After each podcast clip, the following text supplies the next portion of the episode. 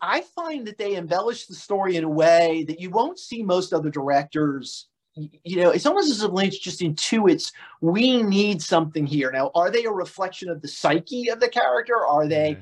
literally these these um, independent, autonomous figures? I don't know, but I, I'm fascinated by them. I, I love the idea that they're almost like figures who are sent to observe, who are watching, who are there like we are to some extent, and they they interact minimally, but they bring with them this, this um, for lack of a better word, they bring with them an energy. There's something, mm-hmm.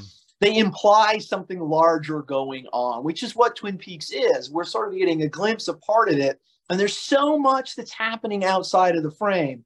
And um, for me, that is like the icing on the cake, you know, that extra little bit of spice in the, in the soup. It, it, um, It it bring it heightens the work it, uh, to uh, in a way that you don't see in most other, even in film. Uh, you know, by by great directors, um, that they, they're not willing to risk the inexplicability of something like that, and yet Lynch is willing to do it.